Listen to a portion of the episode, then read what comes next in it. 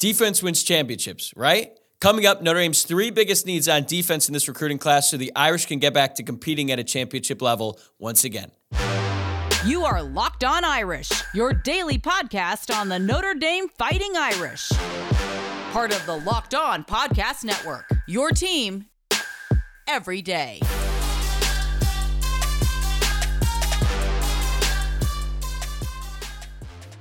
What's going on, and welcome into Locked On Irish. It is Thursday, March thirtieth, and thank you for making this your first listen of the day. As always, this show is available on YouTube and wherever you get your podcasts. So if you're watching along, please give the video a thumbs up below and subscribe to the channel. And if you're listening to the podcast, rate the show five stars and subscribe there as well. My name is Tyler Wojciak, and I'm the host. I'm a Notre Dame alum and producer for college football talent at Fox Sports. I've also been covering the football team since twenty twenty. In today's episode, I'm going to look at Notre Dame's three biggest needs on defense in the class of twenty twenty-four. I went over the top priorities on the offensive side of the ball in yesterday's episode, so if you haven't heard that one yet, go check that out once you finish with this episode. We're following the same rules as yesterday, right? This is based on the current construction of Notre Dame's scholarship roster and not taking into account the guys who have verbally committed already. As I said before, verbal commitments are still meaningful, despite what some pessimistic people say. But until those guys sign on the dotted line and are enrolled in the school, I think these are the position groups the Notre Dame coaching staff needs to prioritize the most in this cycle. All right, at number one, I think this one's pretty obvious. It's defensive ends slash edge rushers, whatever you want to call it. I'm probably going to call them both um, in this segment. But looking at the big picture, we all know how much football has changed over the past decade plus, and maybe even more than that, honestly, at the college and pro level. There's been a massive shift toward pass-first offenses, teams that run everything out of the shotgun, multiple receiver sets, motion, trying to get guys open in space. And the game looks so much different now than it did, say, twenty years ago. I actually remember watching uh, football with my grandpa before he passed away in like the mid two thousands, and he would take it as a personal affront if a team had the audacity to pass the ball near the goal line. Literally nothing would upset him more. He was not a huge fan of the spread offenses and all that. Um, he was very much a four yards in a cloud of dust guy, run the I formation every single play. Like, I think if he saw a goal line fade today, it would make him sick. Um, but this isn't new information. Like, you're smart. You know this already. You know how uh, teams prioritize passing the ball now in modern offenses. But as a result of the shift in the way the game is played, we're seeing how the importance of different positions on the field has fluctuated. So quarterbacks, I mean, that's always been the most important position on the field. We went over that a lot yesterday. But the value of great quarterbacks continues to increase exponentially. If you look at the average salary of the top ten players by position in the N F L, quarterback is far and away number one. But wide receivers have moved all the way up to number two, and right behind that, you've got defensive ends. So the average salary for a top ten receiver in the N F L is twenty-three million dollars. And the average salary for a top ten edge rusher is just shy of that at twenty-two million dollars. This tells you that the league thinks wide receivers and edge rushers are the most important positions behind the quarterbacks. And that makes sense because the receivers are the ones catching the passes and the edge rushers are the ones getting after the quarterback to disrupt the passing game. Going into the twenty twenty-two season, eleven edge rushers made at least seventeen million dollars in average annual salary. thirty-one made at least ten million dollars. Like, that is a ton, but that shows you how much these teams value the position. Look at the twenty twenty-two N F L draft. The first, second, and fifth overall picks in that draft were defensive ends. Three out of the top five. Like, that's nuts. Let's look at it in college. Which teams consistently have the best defensive ends? Alabama, Georgia, Ohio State, and Clemson. And which teams consistently win in the college football playoff? Alabama, Georgia, Ohio State, and Clemson. So at this point, if you, you aren't getting to the playoff if you don't have a dominant pass rush. It's a prerequisite now. And it's not a coincidence that when Notre Dame made the playoff for the first time back in twenty eighteen, they had two great D Ns in Julian Okwara and Khalid Kareem. Those two combined for twenty-two and a half tackles for loss and twelve and a half sacks that season. Add J- Jerry Tillery to the mix inside, and you've got an awesome defensive line. And that group really helped propel Notre Dame to the playoff that season.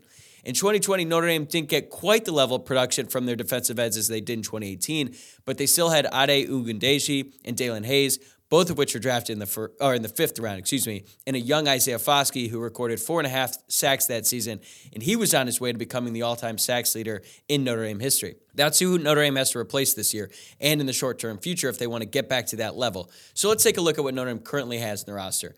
So they've got Ohio State grad transfer Javante Jean-Baptiste. He's a nice add for the season, but he'll be gone after the fall. Then you've got Nana Osafo-Mensah. He's another grad student, but he technically has two years of eligibility remaining.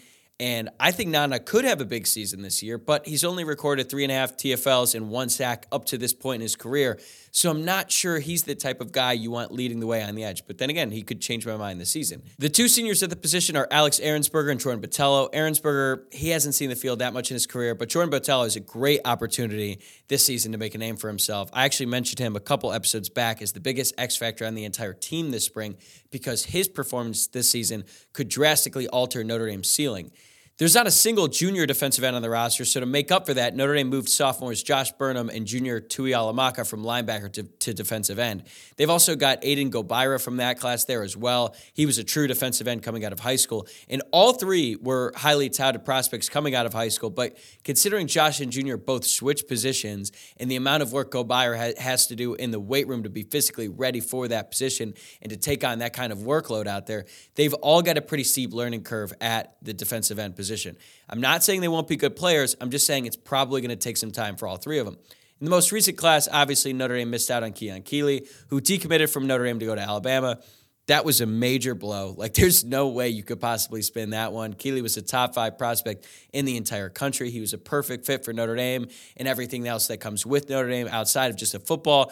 And look, that one's going to sting for a while. Like, he could be a future top five overall pick in the N F L draft, and we're still going to be thinking about how we missed out on him.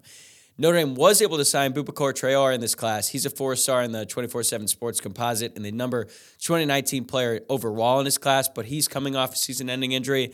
They also signed Armel Mukum as well, but he's more of a developmental project. He was a three-star in the number five hundred thirty-nine player nationally, so he's very raw right now. Like, he just hasn't played that much football in his life, but he's got good size, and the hope is that he can develop in the same way that Ade Ogundeji did in his career. So, if we're being honest about the situation here, none of these guys really jump off the page, at least not right now. Botello could be a breakout player this fall, and some of the younger guys might develop into really good players too, but we're going to have to actually see it on Saturdays before we can say for certain. And to be fair to the young guys, like the guys I mentioned earlier, like Khalid Kareem, Dalen Hayes, and Julian Okwara, they didn't play a ton earlier in their career, and it took them some time before they really came into their own and turned out to be the really solid players that we all remember. So it's not really a numbers issue for Notre Dame here. They they got plenty of guys in the room. It's just that none of them have shown us that they can be great at the position, at least not yet. Hopefully, Al Washington can develop that young core into becoming very good players because that group definitely has promise. But frankly, Notre Dame can't afford to wait around forever. They need to get some big-time players to come in at that position to get the defense back to where it needs to be in order to compete for the college football playoff. Right now, Notre Dame only has one defensive end commit in the class of twenty twenty-four, and Owen Wafel out of the Hun School in New Jersey. Owen's a low four-star prospect. He's ranked three hundred sixty-seven overall in his class and the number twenty-eight edge rusher. He's huge. He's listed as six three, two ninety. Um, so it's a good start, but Notre Dame still has a long way to go. And it's looking like Notre Dame's best bets at defensive end in this class are Bryce Young. No, not that Bryce Young. The Bryce Young who is the son of Notre Dame legend and N F L Hall of Famer Bryant Young. And then they got Jacob Smith. Bryce is a four-star of North Carolina, and obviously he's got plenty of connections to Notre Dame, but Notre Dame still needs to work a little bit to get that one over the line because he's starting to get more interest uh, nationally, so we'll see how that one plays out, but I do think he'll end up at Notre Dame. Jacob Smith is another four-star. He's rated as the number one hundred eighty-three player nationally and the number sixteen edge rusher in this class. He's also got a twin brother, Jared Smith, who plays on the interior of the defensive line, and it looks like they're a package deal wherever they choose to go to college. And based on the reporting that's out there, they're both considered Notre Dame leans, but we'll see what happens. Notre Dame is also looking at four-star Marquise Lightfoot out of Kenwood Academy in Chicago, as well as Benedict Uma from Avon, Connecticut. I gotta say, I used to live right by Avon when I was working at E S P N, and I gotta say, um, I would not have expected a big-time edge rusher to come out of that area. But you know what? I'll keep an open mind. Um, the real crown jewel in this class at defensive end is five-star Elijah Rushing. He's six foot six, two hundred fifty-three pounds, number nineteen player in the class overall, and Notre Dame is going after him really hard. It sounds like Florida's the favorite to land him right now, but when he set his five official visits this summer, Notre Dame was on the list, so the Irish are still clearly in the race. If Al Washington and Marcus Freeman somehow pull it off and they get a commitment from Rushing, that would be just absolutely massive uh, for this group. You add in Bryce Young and Jacob Smith, and you've got three really good defensive ends in this class. Either way, Notre Dame can't afford to miss on this cycle at D N. It's arguably the most important position on any defense, and it's one where Notre Dame currently lacks the star power needed in order to get to the level that they want to be. All right, coming up next, why Notre Dame needs help on the back end of their defense in a big way. The tournament is heating up, and there's no better place to get in on the action than FanDuel, America's number one sportsbook. That's because right now, FanDuel is giving new customers a no-sweat first bet up to one thousand dollars. That's up to one thousand dollars back in bonus bets if your first bet doesn't win. Just go to FanDuel.com slash locked on and sign up today to claim your no-sweat first bet. Then you can wager on everything from the money line to point spreads to which team will be cutting down the net. All on an app that's safe, secure, and super easy to use. So don't miss your shot at a no-sweat first bet up to one thousand dollars when you join FanDuel today. Just go to FanDuel.com slash locked on to sign up. Make every moment more with FanDuel. Thanks again for making this your first listen of the day. I appreciate you joining me here, and you can help out the show by hitting subscribe from wherever it is that you're tuning in from. Today, we're looking at Notre Dame's biggest needs on defense in this recruiting cycle, but if you want to hear more about the needs on offense, go check out yesterday's episode once we're done here. All right, let's move from the front end of the defense to the back and see what's going on at safety. I'm going to be honest, and I I don't think this is a particularly hot take. This is the worst recruited position at Notre Dame in the last five years, by far. I know they got Kyle Hamilton back in twenty nineteen, and thank God they did, because the rest of this list is straight up gross. Let's go back to twenty eighteen. Notre Dame signed Houston Griffith, Derek Allen, and Paul Muala. Houston Griffith was around for a long time. Um, I mean, he was a pretty highly touted recruit. Um, I'm going to be nice here and just say that he was not the most productive player when he was at Notre Dame, but he was a leader in the locker room, I guess. Um, Derek Allen transferred to Georgia Tech after twenty twenty. Paul Muala transferred to Idaho after twenty twenty-one. In twenty nineteen, you got Kyle Hamilton, stud, all-time great. Uh, no notes there on that one. And then you got Litchfield Adjuvan, who transferred to Rice after twenty twenty-one. They didn't sign a single safety in twenty twenty. And then in twenty twenty-one, they signed Kari G, who transferred to Georgia Tech after twenty twenty-one. And then Justin Walters, who just recently medically retired. In twenty twenty-two, again, they didn't sign a single true safety prospect. And in the words of Taylor Twellman, what are we doing? Like, this segment could end right now. Just look at look at this list. Well, I guess you can't look at it. Good radio, Tyler. Nice. How do you only sign seven true safeties in a five-year span and only hit on one of them? That's insanely bad. Both are bad. The fact that you only sign seven players in a five-year span at one position is bad. And then for one, one out of them to hit is just... It's inexplicable, man. Like, it's it's truly awful. Notre Dame was able to make up for some of this by converting D J Brown and Ramon Henderson from cornerback to safety, and both have turned out to be, you know, pretty serviceable back there. Um, obviously, Kyle Hamilton was amazing and basically saved that position for two and a half years. And Brandon Joseph was a decent fill-in this past season, but it's unacceptable. Like, we're looking at an unprecedented streak of shit recruiting at safety. Chris O'Leary came really close to overhauling the position entirely in his last class, but a lot of things went wrong, and Notre Dame only ended up with two safeties in this class when they were trying to sign four. I mean, we all remember the Peyton Bowen saga. That was awful. Like, he committed to Notre Dame at the very beginning of the year, and he stayed committed, uh, at least publicly, to Notre Dame throughout the entire year, but was very publicly flirting with Oklahoma and Oregon and all these other schools, and you didn't know if he's going to commit to Notre Dame. And then on signing day, he did the thing where he like come he put the Notre Dame hat up and then switched, then put it to Oregon, and then ended up decommitting there and then committing to Oklahoma. I, I don't love rehashing that whole thing, but you all remember what happened there, and it sucked. It was unfortunate, but Notre Dame had to recruit Bowen as hard as they did, and they had to stick it out until the very end because he was just that good of a player. And I'll give credit to the Notre Dame staff because they were prepared for the possibility of Bowen decommitting, and they recruited four-star Brandon Hillman to play at safety, and they were really early on him. Like, I know now in retrospect, like, seeing Hillman decommit and then immediately go to Michigan, and he was picking up offers from Ohio State, L S U, a bunch of big-time programs. Like, that wasn't always the case with Hillman. Notre Dame was very early on him. They scouted him out well, and they got him to commit. Unfortunately, it didn't work out. It sounded like an academic issue. Hillman did not satisfy the needs to go to Notre Dame, and now Notre Dame is stuck with two safeties in that class. Now, I don't want this to make it seem like I'm dogging Adon Shuler and Ben Minich, because those are the two guys who did commit to that class, or did commit at safety in that class, and they're both on campus already as early enrollees. Um, and I'm actually pretty high on both of them. The problem is Notre Dame needed three to four safeties in last year's class, and they're down to two. So there is an argument to be made that this should be the number one biggest priority, just, you know, given how low the numbers are. But given the nature of the defensive end position and how important it is to the team, that gives it the edge. No pun intended there. The fact of the matter is Notre Dame needs to sign at least three safeties in this class. Marcus Freeman has already said publicly that Notre Dame will look to add a safety in the transfer portal when it opens up again this summer. But odds are whoever that safety is will be a grad transfer and will only have one, maybe two seasons left of eligibility. Um, Notre Dame's got six-year senior D J Brown. He'll be gone after this season. Ramon Henderson, Xavier Watts, both have two more years left. And then obviously the true freshmen have four years. So numbers are slim now. And they might even be tighter next season if Notre Dame isn't able to land at least three guys in this class. But it's not just about adding guys for depth either. Like Notre Dame needs guys in the back end of their defense who can really play.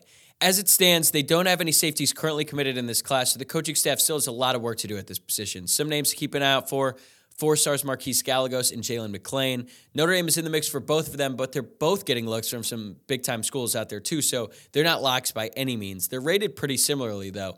Jalen McClain is the number two hundred fifty player overall in the class and the number twenty-two safety, um, according to the twenty-four seven composite, and Gallegos is right behind him as the number two hundred fifty-two player nationally and number twenty-three safety.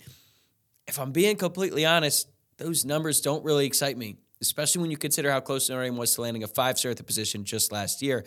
But I understand it takes time for the coaching staff to figure out who are the legitimate prospects and for their board to take shape. So I'll hold off any criticism for now, but make no mistake about it. Notre Dame needs at least two to three high-quality safeties in this class to make up for years' worth of misses at the position. All right, we'll wrap things up in segment three by looking at the interior defensive line. Is Notre Dame going to be able to land five-star Justin Scott? I talked a lot in the open about the importance of having really good defensive ends in college football, and the guys in the interior are also vitally important, even though they don't get nearly the same kind of shine that the guys in the edge do. Defensive tackles, in my mind, are like the offensive linemen uh, of the defense because they're selfless, they're crucial to the success of the entire defense, but due to the nature of the position, they don't have a ton of opportunities to stuff the stat sheet. But we all know, like we watch football, we can see how a really disruptive defensive tackle can greatly impact the game. Like Jerry Tillery was awesome for Notre Dame, and he was a just a game wrecker in, on the inside. And having a guy like that, like Tillery was so good that he actually did kind of light up the stat sheet. I think he had eight sacks in his final season, but you get my point here. Notre Dame has lost some key guys at the position lately, most notably Jason Adamiola and Jacob Lacey, but the rest of the group has some potential. Let's look at the seniors here. You got Howard Cross, Riley Mills, and Aiden Kainana. I'm probably going to mess up mess up that name a couple of times. Howard Cross and Riley Mills, they both have two years left of eligibility remaining, which is really solid. Aiden has three more years left because he suffered a torn A C L, missed all of last season.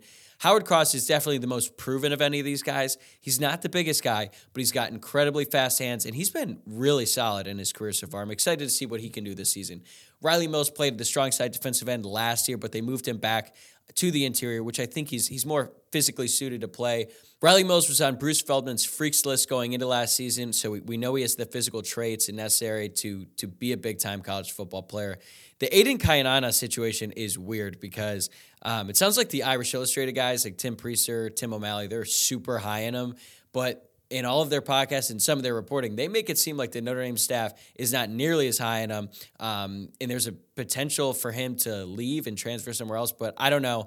I don't really want to speculate on that. All I know is he's in spring practice, and for now I'm going to treat him like he's on the team and plans to be for a while. In the junior class, you've got Gabriel Rubio and Justin Anye. Uh, Rubio actually came on kind of late last season. He looked pretty solid. He recorded seventeen tackles as a redshirt freshman last year, including a tackle for loss in the bowl game. Meanwhile, Anye, he's barely seen the field, and he was a low three-star recruit, so to be honest, I don't have super high hopes for him, but maybe he could change my mind. Sophomores, you got Do- Donovan Heinisch and Tyson Ford. Ford was a big-time recruit coming out of high school. Like, he was a top one hundred player, top one hundred twenty player nationally. We'll see if he starts to put it together this season. Looks like he had to do some work in the weight room to get to get physically ready to play college football. And if Donovan can be anywhere close to the player his older brother Kurt was, that would be huge for Notre Dame. Like, Kurt was just, he was awesome, man. He was one of my favorite Notre Dame players. I think he holds the record for most games played by a Notre Dame player ever. He was around for six years. Um, he forced his way onto the depth chart early when people weren't super high on him. He was a pretty low recruit. He was just like your prototypical defensive tackle, gritty, grinder. He had the eye black. He looked scary as hell. And then he goes undrafted, but then forces his way onto the field again for the Houston Texans last year. So he's a great story.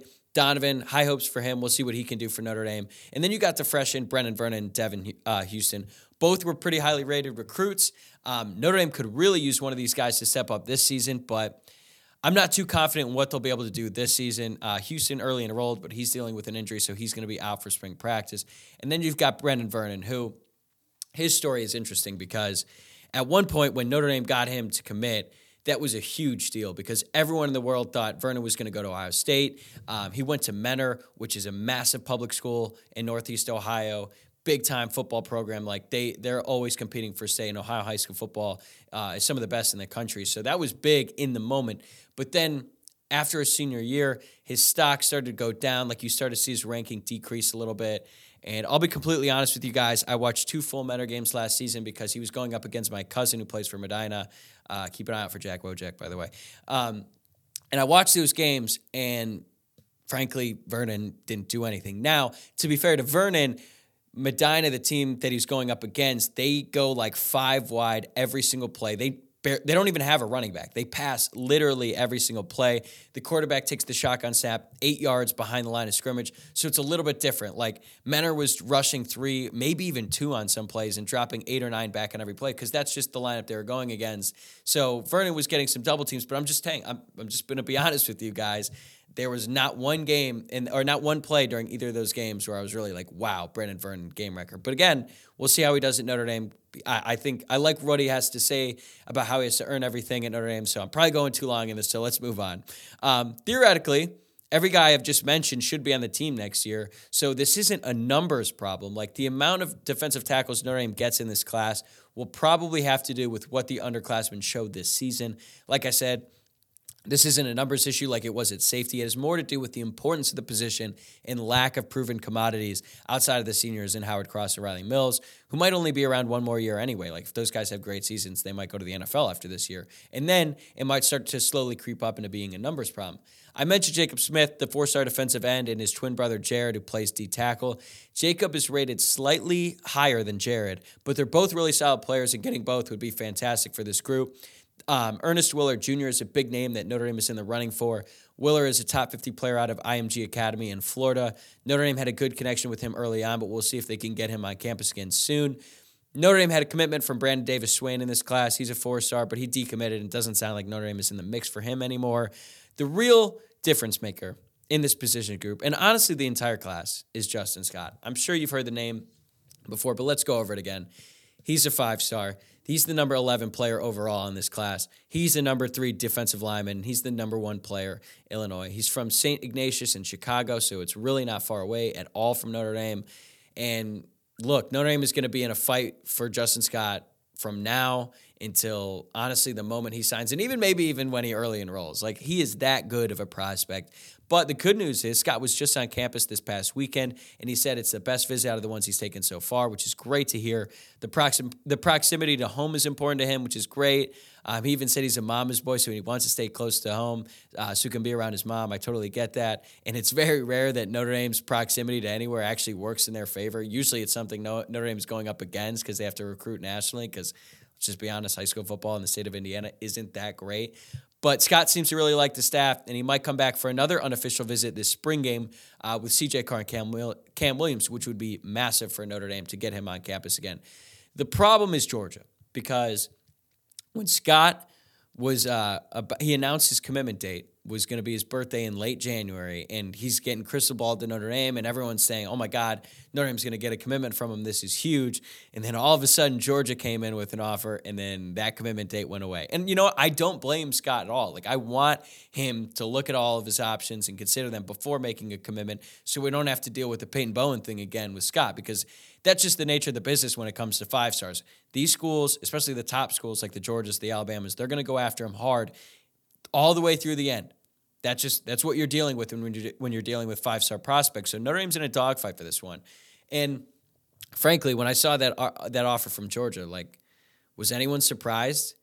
Like, if you're a defensive tackle, especially, who wouldn't want to go to Georgia? Look at what they did with Jordan Davis and Jalen Carter. Those are two of some of the best defensive tackles to play college football in the past decade. They both went to Georgia. They're both like they were both unbelievable at the college level. So if they were to get Justin Scott, like, if he's looking at those guys and thinking, wow, that's who I want to be as a player, like, I get it. So Notre Dame wants to win national championships. We know that. But in order to be the best, you've got to beat the best. And in order to beat the best on Saturdays, you've got to start doing it on the recruiting trail. Notre Dame hasn't done that a whole lot lately. Like, and Justin Scott is another test case for this theory. They lost Keon Keeley to Alabama last year. They can't afford to lose Justin Scott this year.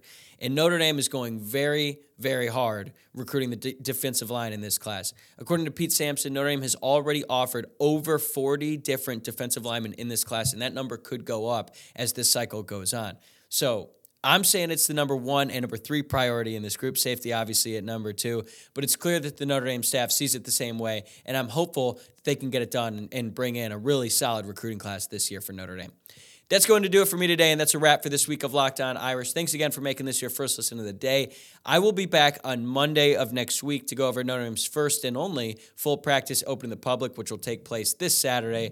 Outside of the blue and gold game, that practice is going to be the most we'll see from this team this spring. So I'm sure there's going to be plenty to talk about after that. And I'm hopeful I'm hopeful to have a guest on as well, uh, someone who's actually at the practice, because I will not be in South Bend this weekend. On the way out, remember to subscribe to the show on YouTube or wherever you get your podcasts, and give us a follow on Twitter at Locked On Irish, on Instagram at Locked On Irish Pod, and my personal Twitter account at Tyler Wojciak. That's at Tyler, W O J C I A K. For your second listen, check out our brand new podcast, Locked On College Basketball, where experts Isaac Shade and Andy Patton bring you everything you need to know on and off the court, plus hear from big-name experts, coaches, and players throughout the basketball landscape. That's Locked On College Basketball, available on YouTube and wherever you get your podcasts. Have a great weekend, everybody. I'll see you on Monday.